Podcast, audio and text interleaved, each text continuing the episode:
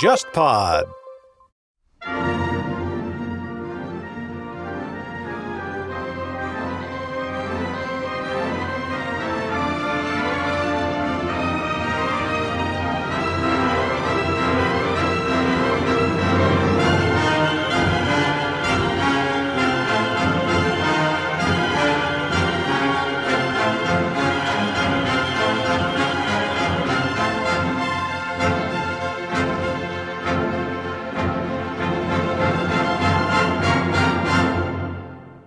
天方乐坛，我是顾超。今天呢，我们是三人谈，那么还有两位呢是我们的老朋友，呃，一位呢是沙欣欣老师，还有一位是博乔老师，欢迎两位继续和我们一起聊天。大家好，大家好。那么今天呢，我们讲一个非常这个 general 的话题啊，就是很常规，但是呢，好像应该是我们这个节目应该要去聊一聊的啊。应该是最先聊的。对 对对，那放在第一集比较合适。那聊了那么长时间了，开始聊这个话题，当然这个我觉得还是呃值得讲一讲，因为有很多新的一些想法进来了。嗯，这就是关于这个古典音乐的入门啊。那么听古典音乐这件事情呢，呃，我想这个很多朋友都是有自己的想法的啊。但关键是这个中间徘徊的这批人，到底是不是要进到这个门里面来？嗯呃，坚决不听和坚决要听的人啊、可能都对我们这个节目表示就是说，对吧？十分的不屑，这有什么好讨论的？那么听古典音乐这件事情呢，首先我们讲讲这个比较现实的话题，很多人都会问，听古典音乐到底有什么好处？嗯那么这个有很多很多的前辈，还有就普及者都在讲这个话题。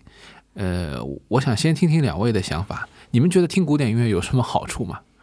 就是非常现实的好处，我想不出什么特别的好处。对，我觉得就是以前关于古典音乐有很多传传言嘛，我们之后也可以聊，比如说听莫扎特可以进行胎教，然后这个如果你没法怀怀孕的话，听莫扎特可以让你怀上。然后 对，然后还有怀上，是的，然后还有什么蔬菜可以听了莫莫扎特可以产量更多，奶牛听了莫扎特可以产更多的奶，啊，什么神户牛肉听了莫莫扎特 肉肉质变得更更更好的。更更更加雪花这样子。对，有非常多的传言，然后但是这些传言，第一个都没有经过科学的验证，然后第二个听古典音乐本身，我们很难找到一个特别特别直接的理由这样子的。嗯我觉得这就是一个娱乐，如果你能被娱乐到，你就很开心，然后就很好。如果你娱乐不到的话，其实也没有。就我觉得跟很多爱好，就跟看二次元、看看电视剧、跳广场舞一样。其实你说这东西真的能有多么锻炼身体吗？其实，然后好像也未见得。但是其实就是一个自己被愉悦到了。我觉得愉悦最重要。对，就跟你听郭德纲一样的。对的你说你说听郭德纲能给你什么好处吗？是的，郭德纲不经经常说吗？你听这段相声，你受到什么教育了？对，但是古典音乐这个东西又很奇怪，它本身它是一个就相对来说受众比较小的这么一个艺术啊门类。如果真的是从娱乐角角度考虑的话，它可能没有很多的娱乐形式来的那么吸引人。嗯那么这也是为什么可能这个行业的人一直希望能够去吸引更多人走进来的一个原因，对吧？所以他们就在找原因，就是说古典音乐听了以后到底有什么好处？那当然这个。什么产奶什么这种，就是让孩子更聪明，这个好像真的是有听到过很多这种不同的版本的这个说法，是吧？进一步一个问题就是说，大家有很多人都会说，哎呀，最常听到就是这古典乐怎么听得懂呢？嗯对吧？我听不懂。那听不懂这件事儿，呃，我不知道两位是怎么看。我个人感觉就是说，所谓的听不懂，是他太希望去在某一个程度上去去懂它了。所以说，这才有了这个有一些音乐学者啊，或者说那个普及工作者说，音乐不需要懂，对，古典音乐何须懂啊？音乐何须懂，是吧？嗯这个周海红教授说的。对，你你们是怎么看这个这个问题呢？我觉得就要引用我们著名导演诺兰同志的话嘛，就是说你不要尝试去理解天能，你要去感受它。我觉得古典乐上，古典乐也是同样的道理嘛，你不要试着去搞懂古典乐，你先要试着去感受它。嗯嗯我嗯，我觉得就是说，就是尤其在刚入门的时候，纠结于懂不懂古典音乐，呃，你还不如先去看有没有你喜欢听的一些片段。嗯我觉得可能或多或少你在收看一些影视作品，或者是在某些场合，你可能会总归会听到几段你自己觉得非常悦耳的嗯呃古典乐的桥段吧。嗯然后你不妨就是从这些桥段开始，你对古典音乐的一些呃探究啊，或者一些欣赏，我觉得可能更好一点。这比你一开始去拿本书说，哎呀，我要从莫扎特开始听了，就是说这个我觉得可能要好很多。你可能偶尔听到莫扎特的，比如说什么第四十交响乐，你觉得很有劲，嗯那你就从第四十开始听嘛，就。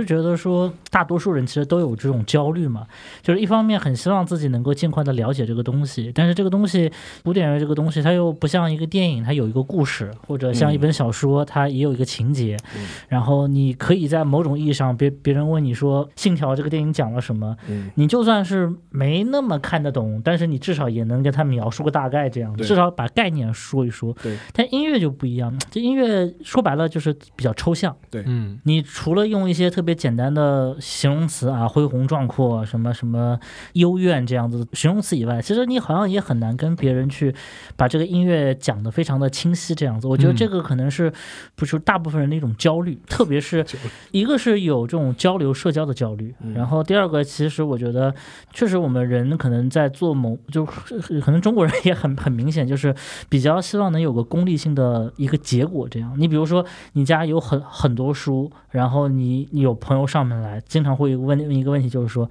哎，你读这么多书，你都记得住吗？嗯就是他有非常多很功利性的，你听这么多音乐，你能记得住吗？他好像不太关注体验性的问题，就是你在体验的过程当中，就是好像你玩个游戏，你觉得很很好玩，这个没人觉得有什么问题，但，你听个音乐很开心，你开心完以后，你忘了这个音乐是什么，其实也没有什么关系嘛，这样子，我觉得这也是一个可能是大家心态上的一个问题。对，还有就是现代，就是现代的这种，比如说社交媒体的一些打发时间的方式，无论是电影、电视剧，还是这种游戏这样子的，它是一个比较着急的要把它的一些，你比如说呃一些真人秀或者脱口秀节目，它要把它的笑点，呃三分钟一个，十二十秒一个，然后这个情情节一定要跌宕起伏，要足够刺激，他把这些刺激嗯都直接的摆在了台面上。但是古典音乐作为一个非常古老的一种，你说艺术形式也好，你说音乐娱乐形式也好，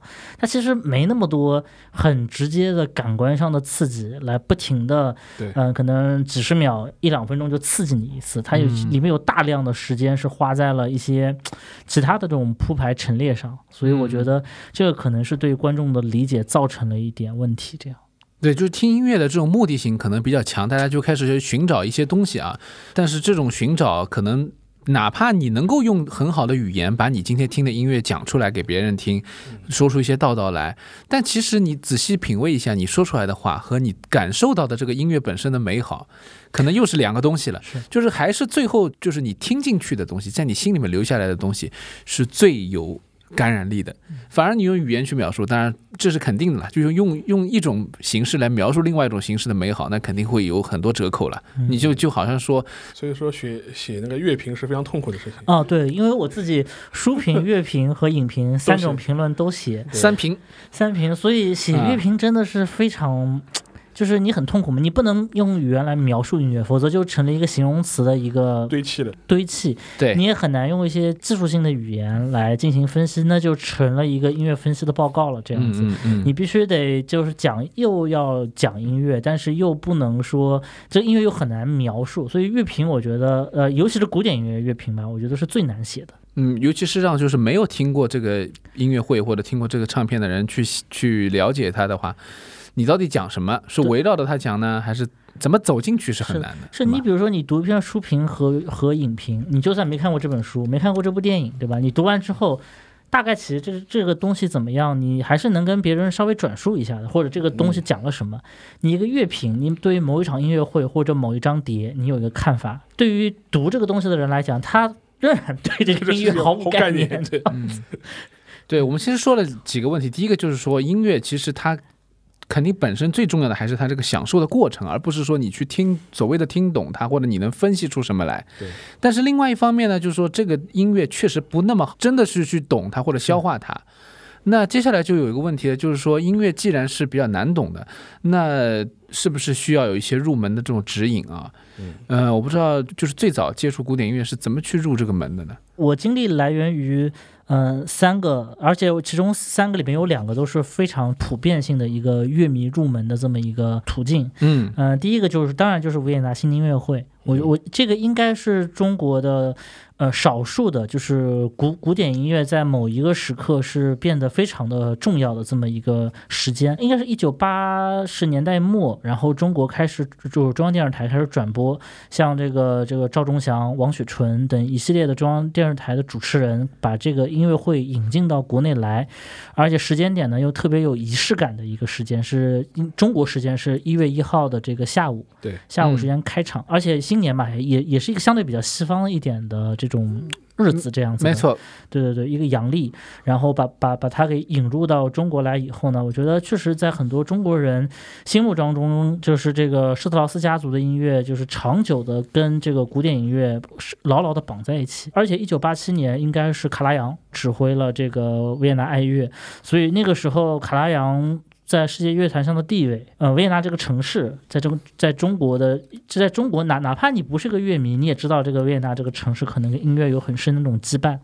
然后这是一个最正常的方式，所以我也是就是这这个是一个非常重要的。然后第二个呢，是我爸爸，我我父亲以前是有收藏一些古典音乐的 CD，大概也就二十多张，而且我怀疑是他当时买音响的时候吧，就是跟附送的，也不叫附送，就是因为是买的是二手的，嗯然后之前那个人可能要出国了，嗯所以它有很多这种正版的碟放在里面。然后我比较感兴趣，就是古典音乐入门，我们之后也会讲有有几个比较重要的曲目嘛。然后我当时是听着这个老老柴的这个嗯《胡桃夹子》里面的一系列的乐曲，特别像那种花之圆舞曲啊这样子，特别脍炙人口、耳熟能详的音乐，然后就入门了。这是第二个渠道。然后第三个就是入坑的，其实就是一部日剧，就是《交响情人梦》。这个虽然说在之前对古典音乐很了解，但是也就是一个当成一个背景音乐也好，或者当成暑假在家没事儿的时候在家放放的音乐也好。就《交响情人梦》第一次让我作为一个比如刚上大学的人，让你看到这个古典音乐跟生活的一个关系，而且它里面展现了不同的音乐形态嘛，像什么格什温的这种偏爵士的古典音乐，然后拉赫玛尼诺夫的极度浪漫的这种古典音乐，跟这种之前听的施特劳斯和老柴都有非常大的不一样。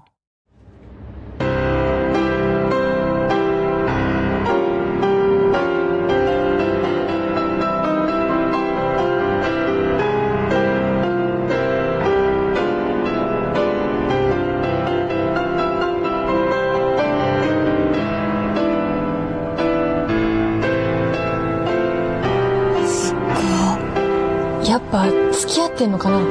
の二人。え？だってなんだかんだ言っていつも一緒にいるし。じゃなきゃあんな演奏。のだめかなりめちゃくちゃに弾いてるのに。二人の息ぴったりだもん。それにしてものだめ。あんなに弾けたんだ。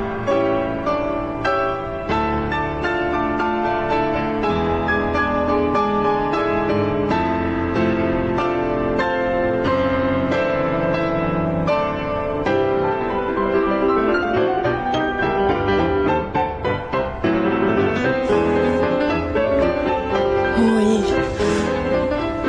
やめて。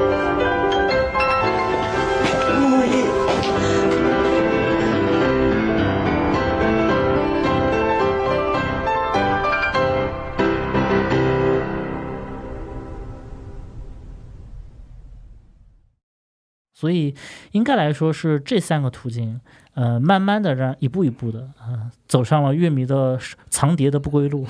所以所以说是野田妹带你入坑，，no 单妹，no 单妹，对对野田妹。嗯，沙老师呢？我可能比较非正统一点吧。我开始听古典乐，就真正感兴趣开始听，应该是二次元的原因。我当时是看一部很老的一部日本动漫，就《新世纪福音战士》嗯，EVA 对吧？医学 对。显学，是显学，然后是因为我看的很早，我大概是比日本本土放大概晚一年左右。大概日本本土是九五年、九六年嘛，我大概是九七年、九九六年左右看的。当时是国内买这种盗版的 VCD，就翻刻的这种啊、嗯嗯，然后就开始看。因为这部动漫当时里面它有一个很大的特点，里面它大量的背景音乐用的全部都是古典音乐，嗯。而且用的都是那种浪漫主义之前的古典音乐，嗯。就是他最晚到贝多芬，对对对，就大量的是巴赫和亨德尔，嗯。然后他又是一个非常玄乎的一个，有很多借用了很多那个基督教的符号嘛，嗯。非常所以非常喜欢用这种大量的巴赫和亨德尔的这种宗教主题的音乐，用了非常非常多。然后又配合上当时很有冲击力的画面，然后背景的 BGM 可能是可能是巴赫的音乐，所以说当时对一个小学六年级或者初一的小孩来说，冲击力是非常大的，就觉得哦，还有这种玩法。集中逼格于一身。对对对对，所以说当时就觉得，哎，这个很有特，然后再去反过来说，哎，这些背景音乐到底是什么样的音乐？然后开开始觉得听起来，哎，觉得这确实不错，然后再开始慢慢慢慢培养自己的一些对古典音乐的一些基础的一些认知，嗯，所以就开始听。而且当时还有一个问题，就是九十年代的时候，呃呃，你找这些音乐。不是很容易，嗯就是你整个网络不是很发达，是的，你要么是在广播电台里听到，就是经典九四七，那那时候是叫经典九四七，什么时候啊？九十年代，九十年代末啊，九十年代末的时候没有经典九四七，但是但但是广播电台就反正有时候也会放，有就是些经典音乐频道经典音乐频道会嗯会放。然后还有一种嘛，就是你翻卡带嘛。还有一个，当时是家里人就说他可能去国外的时候，对，会回来带一些 CD 回来，然后是非常新鲜，所以当时你会拿这些 CD 的壳去看，哦，这个歌这个曲子是叫什么名字，然后作曲家是谁，然后去对，嗯然后会或者偶然听到，哎，这个不就是那个动画片里面的那个 那个这个背景音乐吗？然后就会加强这种联系嘛。而且谁都应该买过一两张那种什么古典入门就是金金曲集合对对的吧对对。对。所以说，我觉得这个还是蛮有意思。就是随着我一开始讲嘛，就是说，呃，有的时候就说你会，由于你看电影比较多嘛，因为我看电影也比较多，你就会发嗯。现很多耳熟能详的古典音乐，就是经常被电影用来用去，就用到就是烂烂烂烂掉的为止。就是说，久而久之，你也会加强你这种联系。所以说，我觉得嗯我入门古典音乐的话，反倒是通过一些动画片啊、电影啊，然后一些一些片段，然后由由这些片段你去完整了解整个乐曲，然后通过这些乐曲去了解音乐家，嗯，然后发现哎，你可能偏好哪一种，然后从这点来说呢，我觉得可能也是。儿时的对你的印象就影响特别大，所以导致我到现在为止，就是我的浪漫主义以后音乐我听的很少很少，就不是不是特别 care，就是是就就导致这么一导导致这么结果。嗯二十世纪以后的，他熏像勋布格这种音乐就完全听不你错过好多。就完全就是听不下去了，就属于这种，这可能是就是个人口味的原因吧。对对，就两位老师其实讲的这个三种入门的这个途径啊，正好就是我个人觉得就是比较全面的概括了这个，其实就是三种嘛。是的第一种就是说你从这个呃新年音乐会这某种，种仪式性的这种对就是说白了就是施特劳斯入门的。嗯，对吧？有很多人都是施特劳斯入门的，就我也接触过施特劳斯，最早的时候也是觉得，我当时就觉得吧，施特劳斯，哇，这新年音乐会全是他的作品，那施特劳斯就是全世界最牛的作曲家 我当时就是这么觉得啊。然后当时时候国内有些有些唱片也专门就以新年音乐会啊作为一个题材来作为一个出碟的一个一个主题，对吧？然后另外呢，就是第二个就是说这个第二个什么来着？就偶尔听到了一些特别好的音乐，然后慢慢就喜欢，特别像老柴这样的，旋律比较好，肖邦对，对对，老柴就是说这种就是各种途径去听了，嗯。然后但是这是纯听觉的。第三种就是说它是通过一些其他的文艺作品，嗯主要是影视类的，对吧？不管是动漫也好，还是电影也好，其实都是一样，电视剧它都可以有。特别是像这个日本的很多电视剧，它都用古典音乐，对吧？而且它这也都是跟人的个性啊什么各方面都是结合起来，对，这样就让很多人都就进入了。而且就是电影就名作当中的这个古典音乐就更多了，多这个有很多多人做过这个，近年来做过很多的统计，现在变成一个专门的一个入门的方式，就是告诉你，比如说电影中的古典音乐是什么，而且然后就呃，嗯我插一句就是，嗯而且有些电影它的古典音乐应用，就是甚至已经盖过了音乐本身了。对，就好比你看那个《太空探索二零零一》，啊，就是大家只会想，很多人就说，哎，这个不就是那个那电影吗？不会想到是那个音乐塔拉斯托勒如是说的，没人没人有这个最搞。笑的就是你看了《太空漫游二零零一》，然后突然某次在路上听到这个音乐，你就说这是《太空漫游二零零一》的音乐，然后一查作作曲家是谁，理查施特劳斯，哦，这就是施特劳斯家族的。那为什么我在新年音乐会上 从来都没有听过这个曲目？但是理查施特劳斯跟施特劳斯家族是两个施特劳斯，这样。对，那这种东西就是说，古典音乐，我觉得可能有一个障碍，就是在于这里，就是大家其实都是抱着一开始抱着很娱乐的心态去听，听着听着呢，就开始自己开始总结了。对。但是呢，就是你如果真的一点都不学呢，可能还真是容易出笑话。所以，古典音乐是不是要入门这件事情，就跟这个要不要听懂这件事是两个事儿了。就你可以就是一直是听不懂的状态去欣赏它，去享受它，但是可能如果真的想要去你自己想要去说的说的的话，那还是最好是能够多了解一些古典音乐的背景。对，那么我不知道，就两位老师是怎么当时时候有什么样途径去。就是去获取这些古典音乐的信息啊，因为我们想说前面已经讲到了，就是找唱片啊，去找一些东西，其实资源啊，包括那个时候看动画片都是要找 VCD 是吧？这很不容易的一件事情。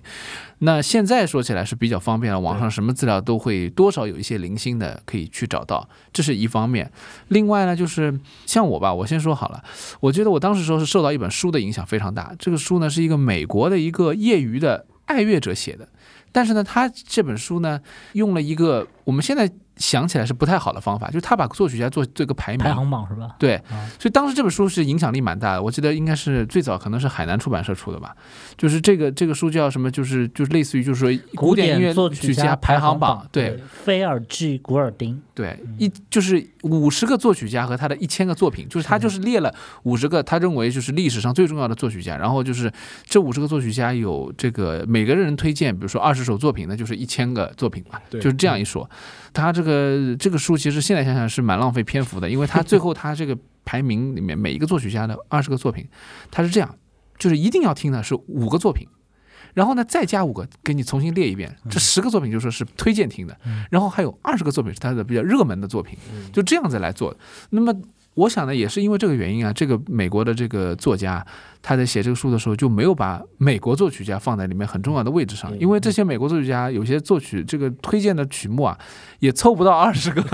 像巴伯这样的，啊，对，所以他都没有列。不，呃在这个。这个榜里面，我记得几乎没有美国作曲家，嗯，这大他他倒是比较连格什温都没写吗？格什温他是推荐了，好像我记得是没有在这个五十个人里面。啊他就是一开始的时候，这个书我觉得他有一点好的地方在于，他把全景给你做一个交代。然后他说我为什么我是从比如说只是巴赫这个时候开始，巴赫以前呢我也基本上没怎么选了。那么这个二十世纪到了这个比较近现代，他也没怎么选了。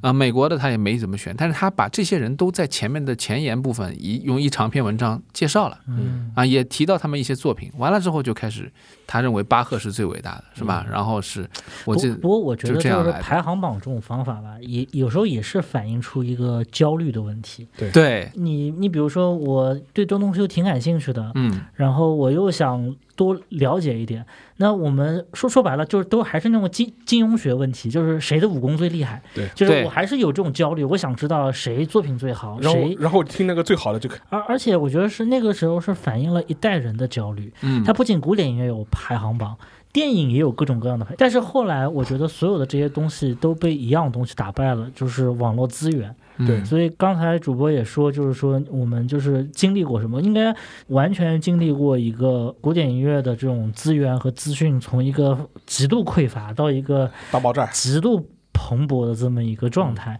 而且我应该是我的年龄在三位里面是排中间的这位，所以我应该是两边都很平均的这种经历过。嗯我记得我以前我要买一个 CD 唱片，要么就要去。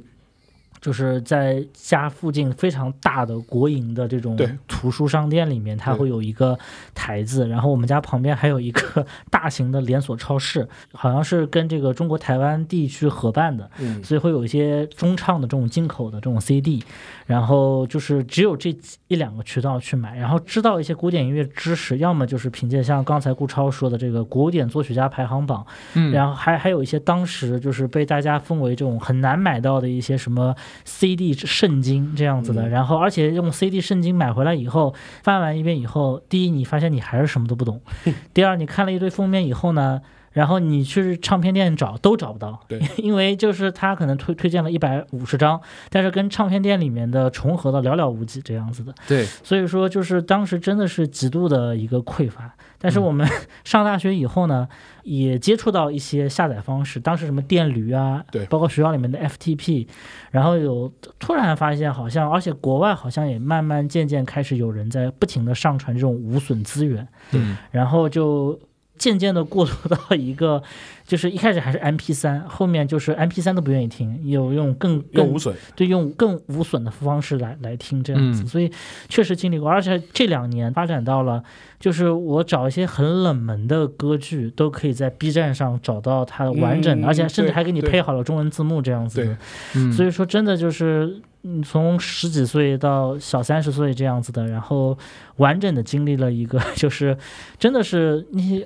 有很多作曲家，甚至很多演奏家，原来真的是只闻其名，没有听过他的什么真正的演奏，嗯到就是全集已经出了几个版本了，然后歌剧都看了几遍了，这种状况，我觉得。对于如果说是现在新入坑的，或者说就是说有这种新新入坑准备的这么一些人来讲，他们面临的问题呢，其实是做减法，就是我先看什么，而不是说到哪儿去看这些东西。嗯，我觉得现在有一个东西挺好的，就是像像博乔刚才说的，就是因为这个资源又开始爆炸，然后大家又选择很多的时候，回到我们前面讲的入门的几种途径里面啊，我觉得施特劳斯是大可不必了，是吧？嗯 然后呢，就是说影视作品当然能接触到的话，有缘分的话，我觉得是很好的，因为这个是一个很轻松入门的一个一个环境，但是它需要，就是说你后面要有跟上的一些资源，对吧？对，我现在感觉就是第二种方法，就是是还是比较好的，就是你就是就是有意的去听一些拼盘。杂七杂八的东西，可能比如说，因为现在就像 Apple Music 啊或者什么，它都会有一些推荐，推荐一些曲单，它就是打乱的，就是零零散散的。但是你靠这个零零散散的东西，如果你有一点英文的这个基础，然后完了之后你可以去搜索的话，那其实很方便。你一个单子拉出来，从莫扎特到二十世纪的什么布里顿什么的，你都可以去感受。然后完了之后，你可能就找到投缘的了，就是从那个开始，慢慢的再去再去按图索骥。我觉得这个其实是一个，我觉得任何的时候都不会错的一个方法，只是区别就在于你怎么接触到它而已。对吧？所以这个网网络资源，我觉得还是流媒体还是很好的一个帮助的办法。嗯，沙老师当时说，你当时说，比如说你看了这个音乐，就是电影以后，你你后来你怎么去寻找他们这些资料呢？或者你是什么让你就感觉好奇，可以继续往下走？不，我当时是还是听过了一些线下的人脉资源，嗯因为当时 我有一个同学，他是从小是学学那个小提琴的，嗯而且还是拉的比较专业的，所以当时 后来我就我就发了，我就我就我就我我就我什么办法呢？就是说我听到一个乐曲很有很有名，甚至甚至有的时候，呃，就是可能家里人可能会带回来一些国外的一些 CD，我觉得这个 CD 很好听。然后，或者是我听了，呃比方说我在什么 EVA 里听的某一段 这个曲子，但是当时很小嘛，可能小小学五六年级或者初一，你也搞你的那个英文外文你也你也讲不清楚，你也不知道是什么曲子，然后你让他你让把你把他拖到他家家里来，你让他听，然后你告诉我这个是什么曲子，这是作曲家是谁，哇，你这个朋友好厉害，这么小就已经会听音辨曲，这样。我是要到二十五岁以后才慢慢具有这项功能，这样。然后后然后真的就是他基本上我当时的成功率就基本上让让他听十十首，他能告诉我六七首，就哇，哦那很厉害了，很厉害。然后这样的话，然后你再去拿着按图索骥的反过来再再啊。再去找，所以说当时是动用了线下的人脉。先是这个人肉编曲机，对对对对对对，现在打开手机就可以是的，就可以编曲。当时人肉编曲机，是的，我们里面确实也有一些人肉编曲机的朋友，非常厉害。有时候就随口一问，哎，我而且我有我有一次出于好奇，我考了他一个很难的曲子，我我现场哼了一下，而且我没告诉他是什么，是器乐还是声乐这样子，他居然瞬，而且我还找了一个比较好哼的副歌，因为副歌一般很难哼嘛，这样 我找了个相对比较好哼的副歌，我哼给他听，嗯他瞬间就知道是什么曲目这样子，所以我觉得有有这样的朋友真的很幸福。对，那个时候我我有有印象，就是和同学之间，就是觉得好听的这个古典乐，还会互相唱给对别人听，就说，哎，你说这个旋律写的多好，对吧？是是就是这个是一种很很难忘的一种愉快的东西。但是现在就是说，大家都可以直接分享了，就是我就听到一个好听的，我歘一下微信一扔扔给他，他然后他可以就可以听了，就觉得这个可以作品多好听。嗯，刚才前面讲的其实都是一些。也是走了些弯路吧，或者说很费力气的去做了一些事情以后才，才有了这些积累。那我们现在回过头来讲讲，如果说以一个有经验的人来跟别人分享，有新的朋友要加入到这个古典音乐的这个欣赏的行列里面，要稍微懂一点的话，你们有没有一些看过的书啊，或者什么？因为我觉得书还可能还真的是一个比较好的一个系统的不是，我了解的途径，或者其他的。我觉得看书之前就先去看交响情人梦，哎，对吧我觉得你在看书之前，你看完交响情人梦之后再去看书，是的，是的，是这效果肯定翻倍。我觉得，嗯，对，因为《交响情人梦》它比较系统，它整整个背景就是在讲古典音乐的这些从，就是相当于说从业者嘛，对吧？他们这艺术家的这个生活或者艺术家的这个经历就比较直接，或者是一些好的音乐家的纪录片，其实也蛮好，就是你可以看看他的生活、他的态度，然后完了之后，你可以还可以了解很多台前幕后，可能嗯，他正好在演这个什么作品，哎，慢慢说不定也找或者是看一些嗯。音乐家的传记片嘛，嗯嗯，你就嗯去看那个阿米六斯嘛，就。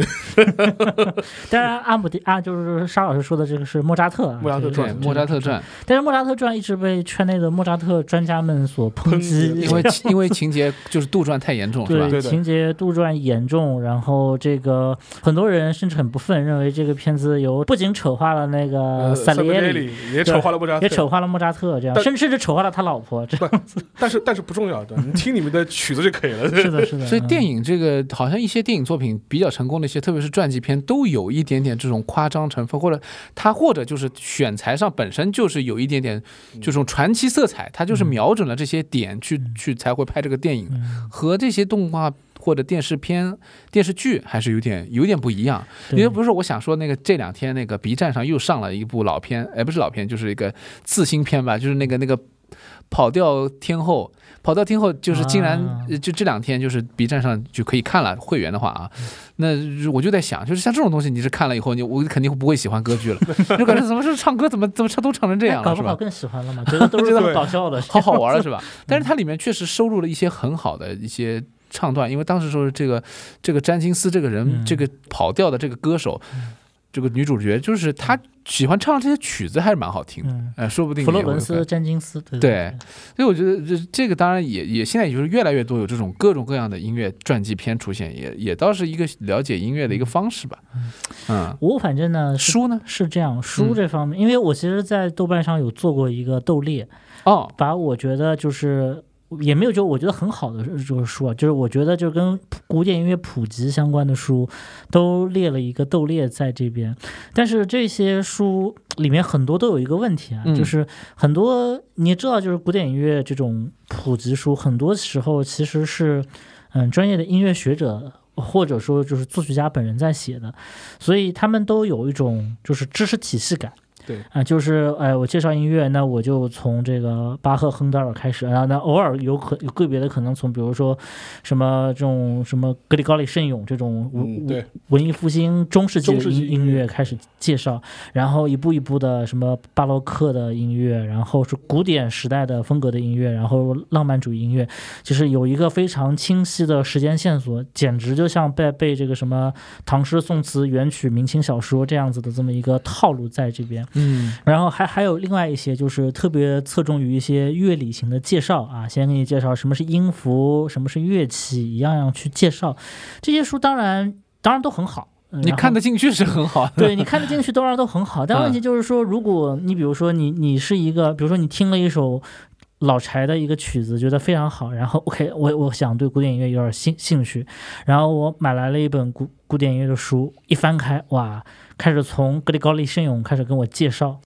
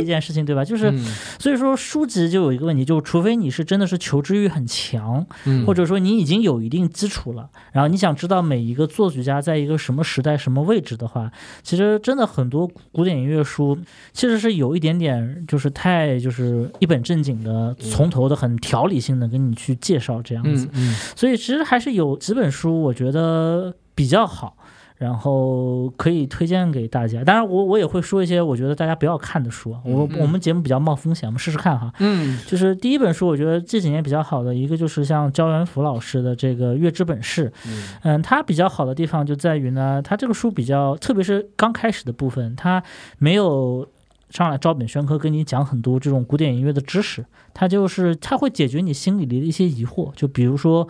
古典音乐跟我们刚才讲的一样嘛，古典音乐要是不是需要听懂啊？像这样子的这种具体的心理问题，我觉得对于任何一个入门的人来讲，都是一些非常常见到的问题。它是以问题引导的方法，一步一步的来就是做这个普及的，这是这本书，所以我觉得比较好。另外，其实还有的就是像这个后浪出版公司出了一个日本的一个人叫吉松隆，然后他写过三本书，什么古典音乐就是这个样子啊，什么古典音乐简到的不行，古典音乐一听就懂。他这个书的优点在什么地方呢？他这个书优点就是这是个漫画。它是一个漫画的形式，就是三本不同嘛，有些是讲古典音乐的礼仪的，有一些是讲作曲家的，还有一些是讲这个音乐本身的介介绍乐器啊这样子的。所以就是呃每个人都能从里面就是，而且它因为比较像是一个。十万个为什么这样子的一种形式，所以你其实没有必要从第一页开始翻起，这样你可以找你感兴趣的话题来看。对，这个也是一个我比较感兴趣的。还有两本呢，是我比较就是私藏之秘的嗯 书，对对对。然后一本呢，也是日本的一个学者叫冈田小生，他写了一本书叫《极简音乐史》。啊，对，对，《极简音乐史》这本书对非，常好。对《极简音乐史》这本书，我觉得好在什么地方呢？就是我们读音乐史，有时候特别关注的于，就是说一些重重要的一些音乐家。说白了，就是嗯。怎么讲呢？就跟你我我们一说唐诗宋词、唐诗史，什么宋宋代的文文学史，一说就是什么唐宋八大家、李白、杜甫这样子。我们是以人为中心的，但是这本极简音乐史呢，它其实是给你展现了整个就是音乐为什么会成为这个样子啊？他们是不是那时候的贵族是怎么听音乐的？然后贵族听音乐以后，才会诞生了，比如说像贝多芬这样的人。然后当这个整个欧洲社会转变成了一个这个市民社会以后，才会涌现出像李斯特这样子以现场表演吸引大批粉丝观众为主的这样这种作曲家，所以他把这个音乐和整个社会背景联系在一起，所以这个就比较好看。对，还有一本呢，就是这个也是日本人。哎呀，我们今天推荐的很多，就是日本人确实一个一个是对古典音乐非常的执着，第二个是正因为执着，所以出涌现了各种不同种类的对古典音乐进行解读的书啊。对，然后这个是一个著名作曲家，呃，他父亲好像就是芥川龙之介，嗯嗯，叫芥川野芥川野野村，野村志这样子的。嗯嗯，对对对，然后他写了一本书叫做《音乐是什么》。嗯对，然后这本书是我觉得对音乐本体做了一个非常精彩的一个解读，然后我这本书我就不具体介绍了，然后我觉得听众如果感兴趣的话可以看，它应该是比我见到的大部分的这种音乐普及类的书，在介绍音乐本身方面，它是就是最深入浅出的，然后所以我这本书也非常喜欢这样。那你刚才还说 还有什么不能不能看的书还有不？能看的书呢，有有一些就不得罪人了，我我就不说了。然后，但是有几本实在是给我幼小的心灵，就是有有给我一些特别不好的一些印象。就说说说，就比如说像肖复兴老师的这个音乐欣赏实务奖，这个原来是在那个非常著名的一套那种什么名家通识教材里面的一本书，嗯然后当时是每一个学科都请了这个学科的非常专业的人士，但我觉得古典音乐可能他实在是找不到什么人了，然后他请了非常著名的北京的这个作家，就肖复兴来写的。肖老师呢，可能身处年代比较早，然后呢，本人呢确实是以文字工作为主，就是音乐是个爱好。然后，所以他在写这本书的时候，他可以参考的资料也比较少，嗯所以他写的这本书呢，就是不仅就是错误比较多，个人感受性的东西特别强，然后还有一些非常，在我看来非常奇怪的一些论断。就比如说他讨论这个贝多芬，他说贝多芬在晚年的时候，这个《欢乐颂》，其实《欢乐颂》算是就是中期到晚期的间隔期的这么一个作品，不算他晚期的做作品啊。他说这个贝多芬在《欢乐颂》里面，就是最终。贝多芬达到了一个这种极致欢乐的这么一种境界，然后说，但是他到了那个境界以后呢，发现莫扎特本来就已经在这儿了，莫扎特一生下来就已经在这种最高境界上了，他就是他生下来就在极乐净土了。对对对，是的。然后这个话，因为那时候我我我当时是个高中生嘛，我也不是很懂。然后我就说，哦，原来是这么回事儿。那莫扎特更牛一点对 这样子。然后它这里面会有很多这种，就是那个时代人的一些审美观点。然后呢，所以说就就是这样的书呢，呃，其实是有是有一些书。是大家可能是要更小心一点的，嗯，然后我们再悄悄说一句，尤其是有中国作者写的一些古典入门的普及书，嗯。呃，还是有一些些风险的，不像日本，日本确实相对来讲，我们这边可能崇洋媚外一点啊，嗯。但是日本写的这种普普及类的书，确实相对来讲比较靠谱一点。嗯。我再补充一句，就是他你前面讲那个极简音乐史，呃，他那本书其实比较好的一点就是前面就跟你前面也提到了，他更多是把它从一个社会文化史的角度来讲音乐。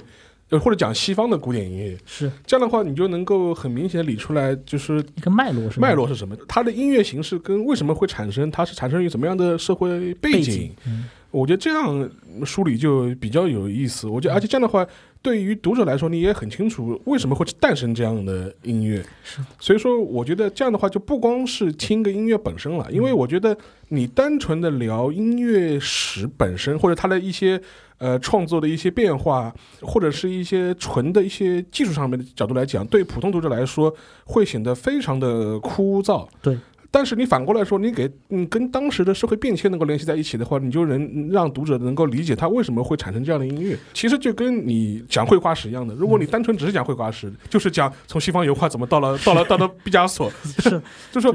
哦，哎，我我这边就举个例，呃，就就就举一个所有中国观众应该能听懂的一个例子，就比如说我们说中国文学史，你如果说唐诗、呃宋宋词或者唐诗、宋宋诗的话，你有两种想法，一种就是纯粹的说这个唐诗的这个唐唐诗是怎么样样的，对然后宋宋诗是怎怎么样的它有什么创作理理创作理念在里面，对技巧在里面，然后这个什么七律七绝是手怎么手法是什么？手法是什？么？对对对，这种格律是怎么做？但是我相信大部分人其实是读不进去这个书这种书的。对但是另外一种讲法就就是说，你比如说宋词是怎么产生的？那宋词它就可能跟宋代文人士大夫的那种宴乐，就是他宴会，对，然后宴会的时候他们可能要填词助兴。助兴是一种就是社交宴会的这么一种文学奇才，嗯然后唐诗里面这种，比如说唐朝为什么会有那么多边塞诗，是跟唐朝的这种对外的这种就是战争有关系，然后又为什么会有很多这种送别诗，这是跟唐代人的那种贵族文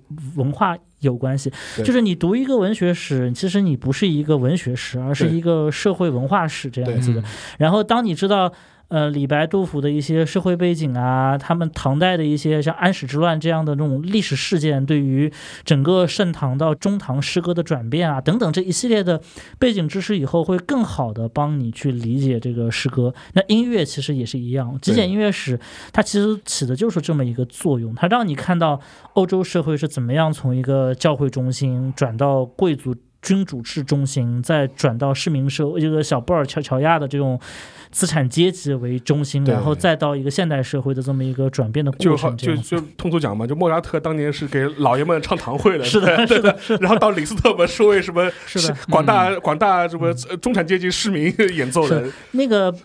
莫扎特应该算世界上。也不能说第一个吧，但是应该是最先的一批这种自由职业音乐家。就是他原来是也也想侍奉宫廷，也想侍奉宗教，也想去什么萨尔斯堡的某个大教堂谋谋谋个职，对谋职这样子。嗯但是后来谋谋职失败以后，加上他自己也有很多想法，他就想做一个自由音乐家。然后自由音乐家不赚钱，他非常的穷，越变越越穷这样子。然后他又想去谋谋一个职位，他是在一个社会工作的一个 怎么讲呢？一个对职业转型期的一个过程当中的就是一个典型。但是有编制没编制的，是的，是的。那但是你一般你读一个什么讲什么古典时代风格的这种音乐作品的书，你我还几乎不太会跟你讲这些知识。但是这些知识反而是，呃，你说一个普通人，你无论是觉得了解他挺有意思的也好，或者跟别人吹吹牛也好，这样子，这个知识要要比跟别人介绍啊莫扎特的早期作品的风格是什么样，晚自风格是什么样，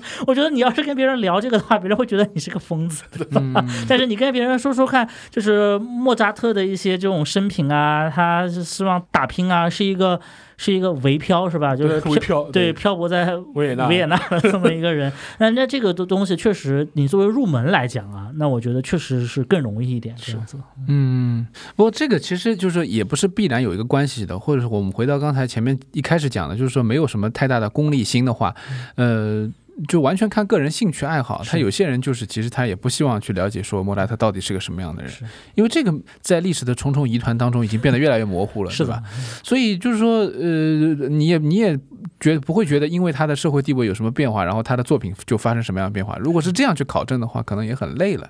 但是对于就是很多读者来说，很多或者说很多乐迷来说，新刚入门的话，去知道一些故事，增加一些乐趣，然后也当然肯定会对你欣赏古典音乐会有很大的帮助啊。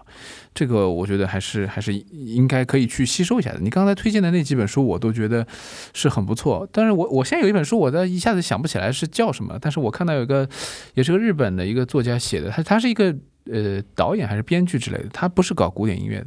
但是他在这个书里面他就分享了几个他自己觉得非常重要的，就他对他影响很大的古典音乐作品。我倒觉得有时候可能听一听这种。呃，文化人或者说是别的行业的人，他们去分享一些他们的作品，可能不是很专业的去讲解，但是一些故事也能把你带入到一种欣赏的一种心情里面去。嗯比如说前段时间也有的有一个比较火的，在日本比较火的一个话题，就是说这个呃音乐家那个坂本龙一，他推荐了一些他觉得很对他影响很大的古典音乐。那么其实这个就是说是一个跨界，但这个跨界跨的不远。那么喜欢坂本龙一的人，或者一开始你可能是喜欢《末代皇帝》这个电影的人，对，然后开始后来变成喜欢坂本龙一的人，然后你认同他的美学观了以后，你再去听他推荐的那些古典音乐作品，那这倒也是一种呃怎么说，让人家可以进到这个门里面来的一种方法了。呃，这个跟看书也其实差不多了，就是但是他用的一个更加细碎的一个琐碎的一个办法，让你去了解一个人的品味。那我觉得也也倒是一个挺好的方法，是是吧？嗯、刚才聊了很多这个古典音乐的这个书籍的问题，但是我觉得阅读真的是万能的，它能够帮助我们做很多事情。那除了这个当然也插一句啊，就是嗯，古典音乐毕竟还是音乐，对阅读只是如果你有足够的好奇心以后的一种补充知识的方式。没错，我也有朋友，就是真的对这种书、古典音乐的知识，就是这种就是不感兴趣社会史也好，完全不感兴趣。那你就一直听。对作曲家 生平也不感兴趣，但他就是听。对我我觉得这个也没有问题。所以我刚刚前面讲，就是说有一些人就是他不会把这些东西联系在一起，就联系了其实也没什么太大用处，就是一个人的身世和他的作品。当然你可能有些就比较明显，就会有有有很大的变化了，有很多作用了。有一些就是，比如莫扎特这种，其实你很难去判断他哪些作品是在什么环境下创创造出来的。那么这个当然是一种途径了。那我们前面讲了，其实就是有很多的一种随便听啦，或者你就是去慢慢的去积累啦，或者是你快速的通过数据去系统的阅读啦，这个都是。还有就是前面沙老师讲的，你可以通过一些比较有一点点科普、寓寓教于乐的这种电视剧，对吧？对去去走进古典音乐，这个方法已经是非常明确了，就是看你选不选而已了。那呃除了这些以外，当然我们现在还说还有两个途径，就是去听古典音乐的途径。我觉得我们可以稍微带一带，但是今天时间比较比较长了，就是我们可以先简单聊一下，就是一个是。我们说已经过时的东西，就是收藏唱片了。这个我觉得，呃，以后可以专门、嗯专门花时间聊一下。啊但这个对，你刚刚录完啊黑黑胶的节目，人家说人家过时的，但是个过时的东西，也就是说，我我的意思就是说，你收集 CD，嗯首先这个唱片作为 CD 来说，它是一个已经比较过时的一个介质了，它现在已经不再时兴了。呃，大家可能在看音乐会的时候，可能会去听去买一个纪念一下，比如说今天我听了谁的唱对演奏会，我买他的唱片，那是一个追星的一个形态，是吧？或者说一个纪念品的心态。呃，另外一种呢，就是说，可能就是说黑胶这个比较时髦的这个戒指，但毕竟它也是一个小众人口，它还是一个以追求这个戒指这种聆听的仪式感为主的这样一种追求方式，或者说它的一种喜你喜欢它的这种音质，对吧？这也是一个非常重要的点。但是除了这些以外，就是说大多数要听古典音乐的人，我想其实就像我前面讲的，很多人因为黑胶入门古典的人，其实他都不一定听古典。在现在这个时代，我觉得，但凡你对古典音乐有一点点想要入门的兴趣，嗯，我觉得最需要的其实可能是多一点的耐心，对，给古典音乐一点机会。它不像相声，不像脱口秀，不像电视剧，不像流行歌曲、啊、游戏，不像流行歌曲一样，嗯可以在一两分钟之内立马给你一个刺激，你不喜欢就可以立马换掉。你要接触到一个新的游戏，什么都很很容易，但是古典音乐它确实可能需要一些时间，嗯、才能找到一些自己喜欢的东西。嗯所以我觉得，嗯、如果你但凡对古典音乐有点兴趣，还是希望能够给他一点机会，多一点时间，尝试尝试不同的乐曲，不要因为听了两分钟觉得挺没劲的，就彻底的不听。嗯我觉得，呃，如果有条件的话，走进音音乐厅，一两百块钱感受一场，嗯我觉得发发个朋友圈吧，我觉得也没什么问题。我我从来不歧视 发对对对对对，朋友圈这个行为，真是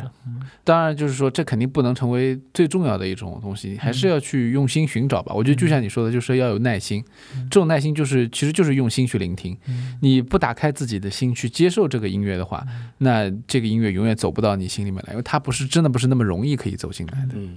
我觉得还是，尤其是在疫情之后吧，我觉得更要珍惜去现场聆听音乐的机会。嗯。而且我觉得还有一个问题就是说，呃，因为现在的音乐欣赏都碎片化了嘛，嗯。不要说这种比较长篇的古典乐了，就是你现在这个音乐专辑本身这个形式都已经名存实亡了嘛，嗯。都是以单个的乐曲来区分音乐，而而且而且也说实话，你你的确。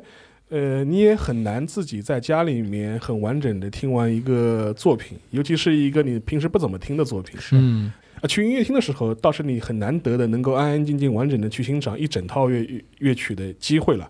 另外一个，我个人建议就是大家可以去音乐厅之前，如果你知道你今天要去听什么样的音乐，嗯可以先做个简单的预习。嗯这样的话，比你什么都不知道的时候去听，我觉得效果要好很多。嗯就是你家里你可以稍微去听听它的片段，或了解一下，了稍微了解一下。嗯这样的话，可能欣赏起来会更好一点吧。是。嗯特别重要的一点就是，呃，如果能提前看到，就是如果就是查曲目的话，看一看每一首曲目的时间，对对 对，掌自己握自己有一个心理预期比较好 一点。对对，我仍然记得我在很小的时候听一些非常长的交响曲的时候，嗯一直在想什么时候可以完。对，现在其实剧场这个服务做得很好。国内很多专业的音乐会的话，基本上都会写每一个曲子大概多少长时间，是吧？你自自自己知道一下，其实也是一种预期。